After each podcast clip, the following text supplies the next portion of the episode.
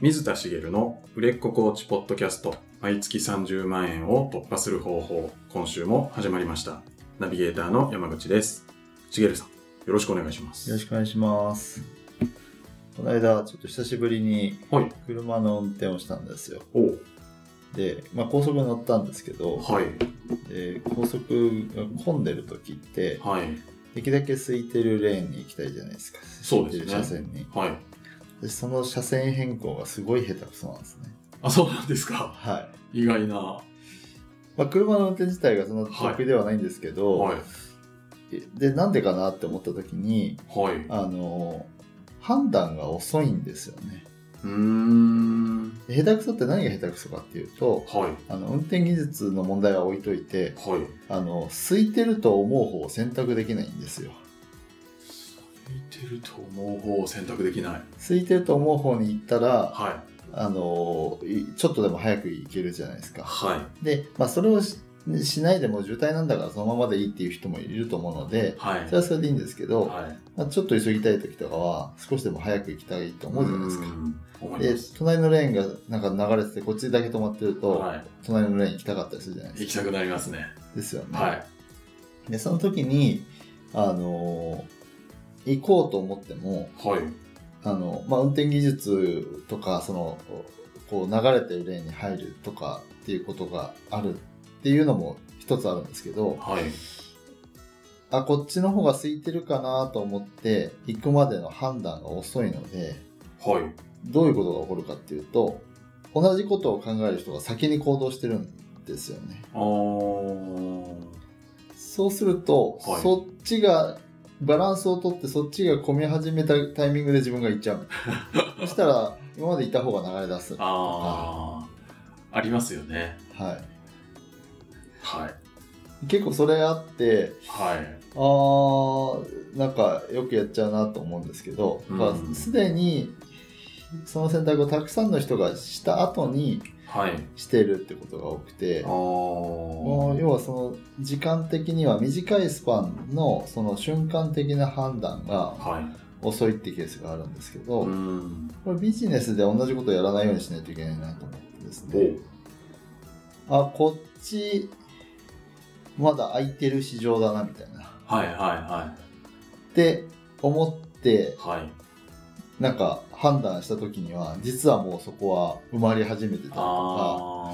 確かに。うん、なんかそういうこともあるな。もちろんそのコーチングっていう市場の中のさらにどういう市場なのかみたいな話になっちゃうんですけど、はい。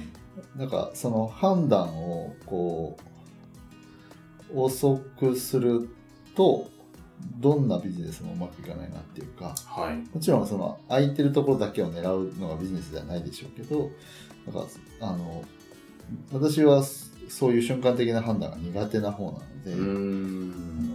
まあビジネスはねそんなね1秒2秒でこっちとかっていうわけじゃないですしょうけど、なんかそういう風にならないようにしないとなってうん。車を運転しながら思いました。なるほど。車のあの渋滞でそんなはい。ことを考えちゃうんですね。まあ、事故るなって話ですけどね。そんな余計なことを考えてて、まあそうですね。はい、判断難しいですよね。うん。で実際よくねあの言われるのがはい。ほとんど変わんないよってうーん。言われるんですよね。はい。あのまあそのどんどんこう車線変更してはい。抜かしてったパターンと、うん。そのまま同じ車線にいた場合とうん。差が出てもはい。せいぜい10代20代とかだと流れ始めると10代20代の感覚なんて1分とかの話じゃないですか、まあそうですね。渋滞って何十分も並んだりするじゃないですか。そうですね。実際変わんないんだよって言われたりするんですけどあとまあその渋滞の状況にもよりますよね。その自分のいる車線で事故があってあのそこで合流隣の車線合流しなきゃいけない側だったらはい。それは混むとかってあるじゃないですか、はいそれって分かんないですもんね、わかんないですね。うん、だからなんか流れを見てなんとなくあこっち行った方がいいのかなどうしようってこう考えてる間に混んじゃったりするんですけど、まああのそういう人間なんだなというのはもう分かってるので。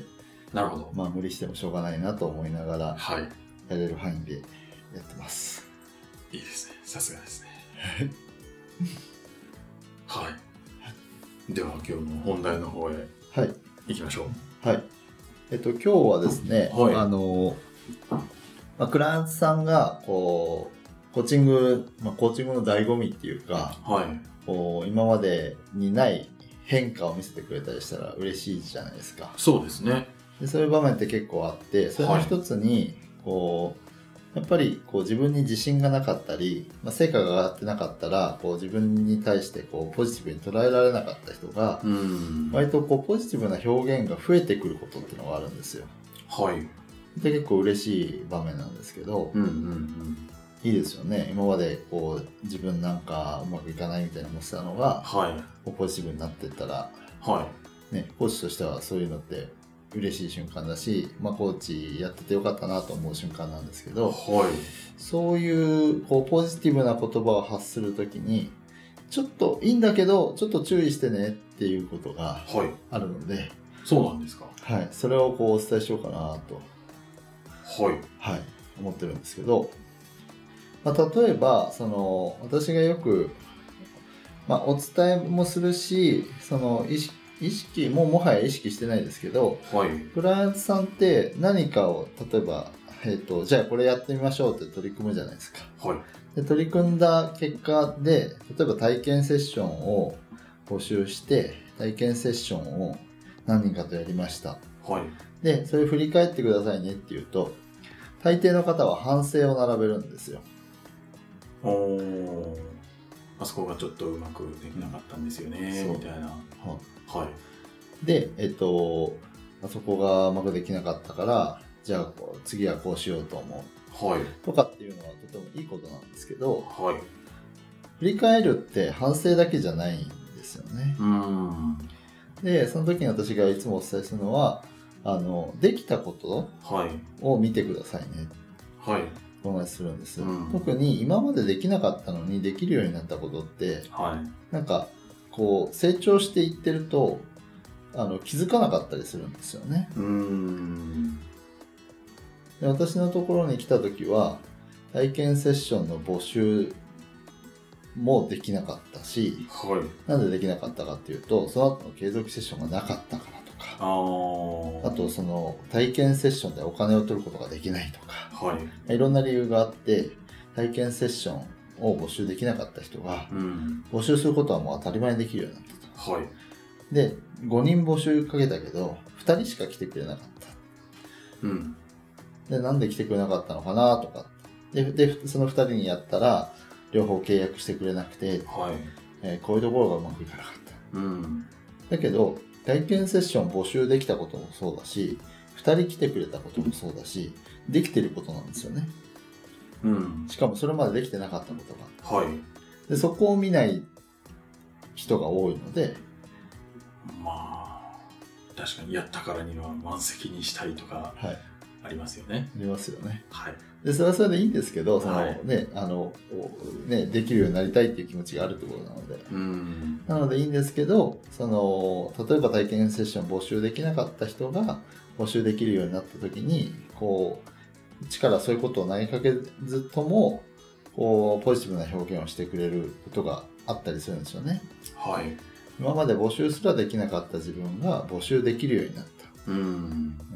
これは全然いいことだと思うんです。はい。ポジティブな。はい。今までできなかったことができるようになった。はい。の上で反省もあるみたいな。うん。ですけど、こういった表現に似た表現で、えっ、と、私の、その人の心の声を注釈して言うと、はい。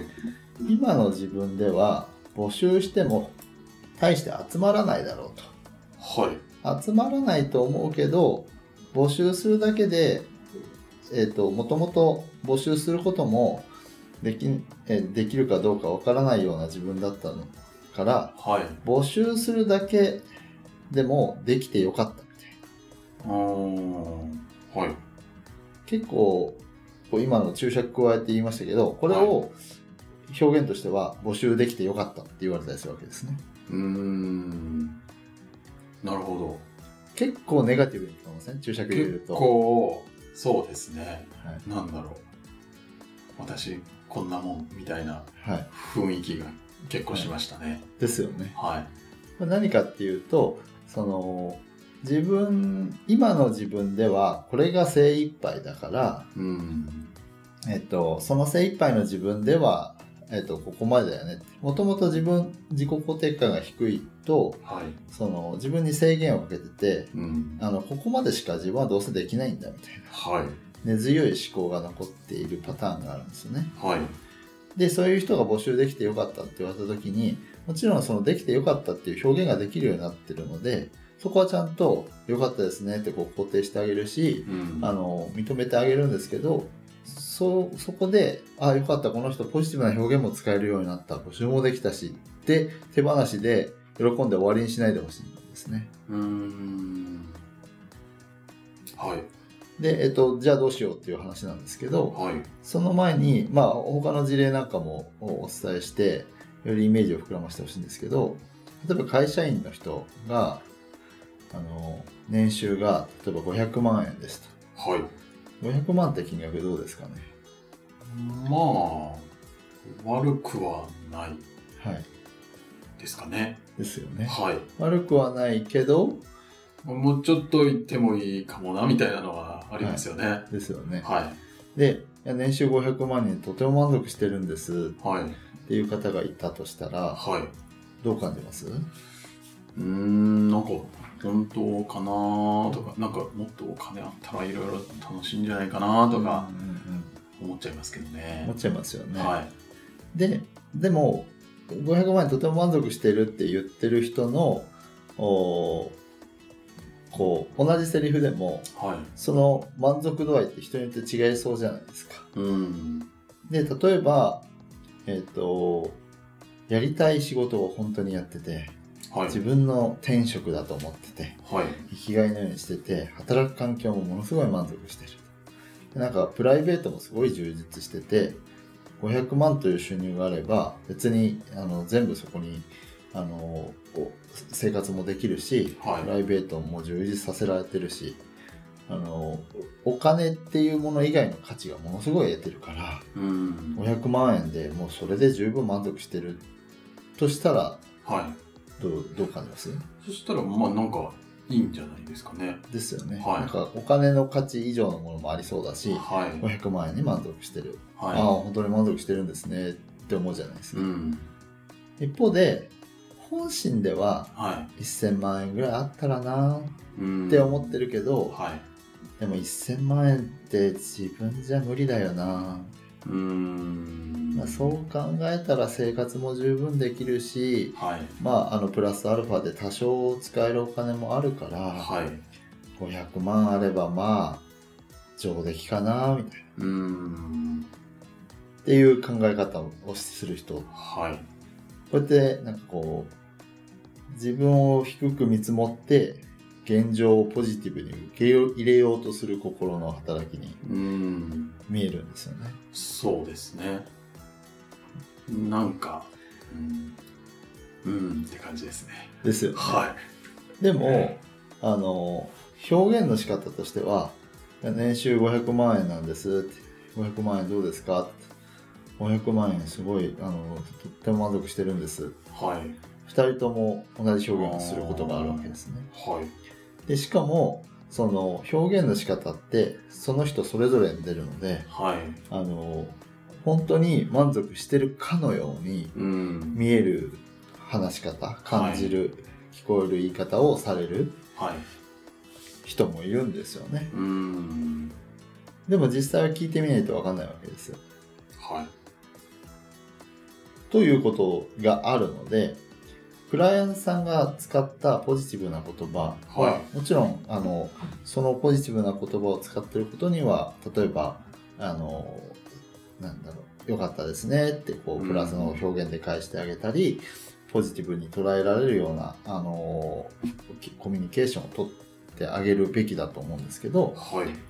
その隠された意図が異なってる可能性があるっていうところには注意してほしいんですよね。うーん。その言葉の裏にあるはい、前提というか。そうですね。で、あの、これはあの全員に言えることですけど、そんな隠された背景まで全部を喋る人なんていないじゃないですか。うん。とりあえず端的に表現ししますよね。はあの、500万円で満足してますとか、あの、募集できてよかったです、みたいい。うん。な、なるわけなんですよね。はい。そしたら、あの、そのお意図をきちんと確認してほしいんですよね。はい特に、その、今までネガティブな言葉を使ってた人が、ポジティブになった時に、はい。その、ポジティブな言葉が、を使うことが訓練されてしまって、はい。言葉をポジティブに変換する。ことによって、はい。なんか現状満足っていううんことを得てしまう。はい。あ、今の自分でいいんだ。うん。今の自分を認めることと、その、自分を低く見積もって満足すること全然違うじゃないですか。違いますね。だけど、それを、こう、区別して会話とかをしないので、はい。現状満足して成長を妨げるポジティブ思考、見せかけポジティブ思考になってないかっていうことはいを注意していただきたいので、うん。あの、実際に、この、いや、募集できて、いや、あ本当良かったです。本当良かったですねって言って、うん、そしたら、こう、どう良かったと感じてるのかを確認していってほしいんですね。うーん。ど,、はいどんな点が良かったと思いますか？って言うと、いや、あの、前だったら募集もできなかったんでう、ん。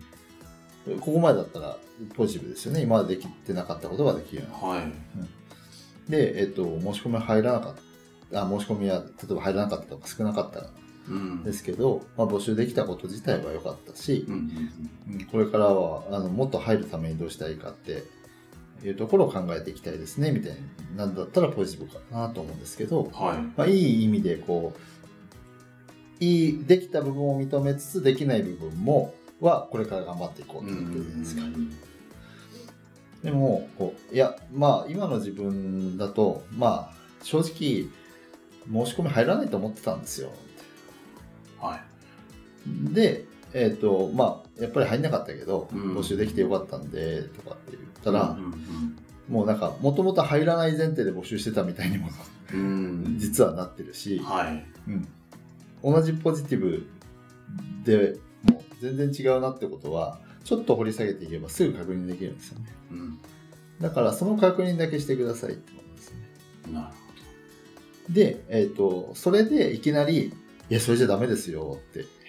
相手を否定することじゃないので、うんもうその場はそれで終わってもいいんですけど、あ、この人はまだその段階なんだな。うん。ポジティブな表現を使えるようにはなったんですけど、あの、う成長を妨げるポジティブにならないように、うん。その、その後のコーチングセッションをちょっと注意していかなきゃいけないな、なると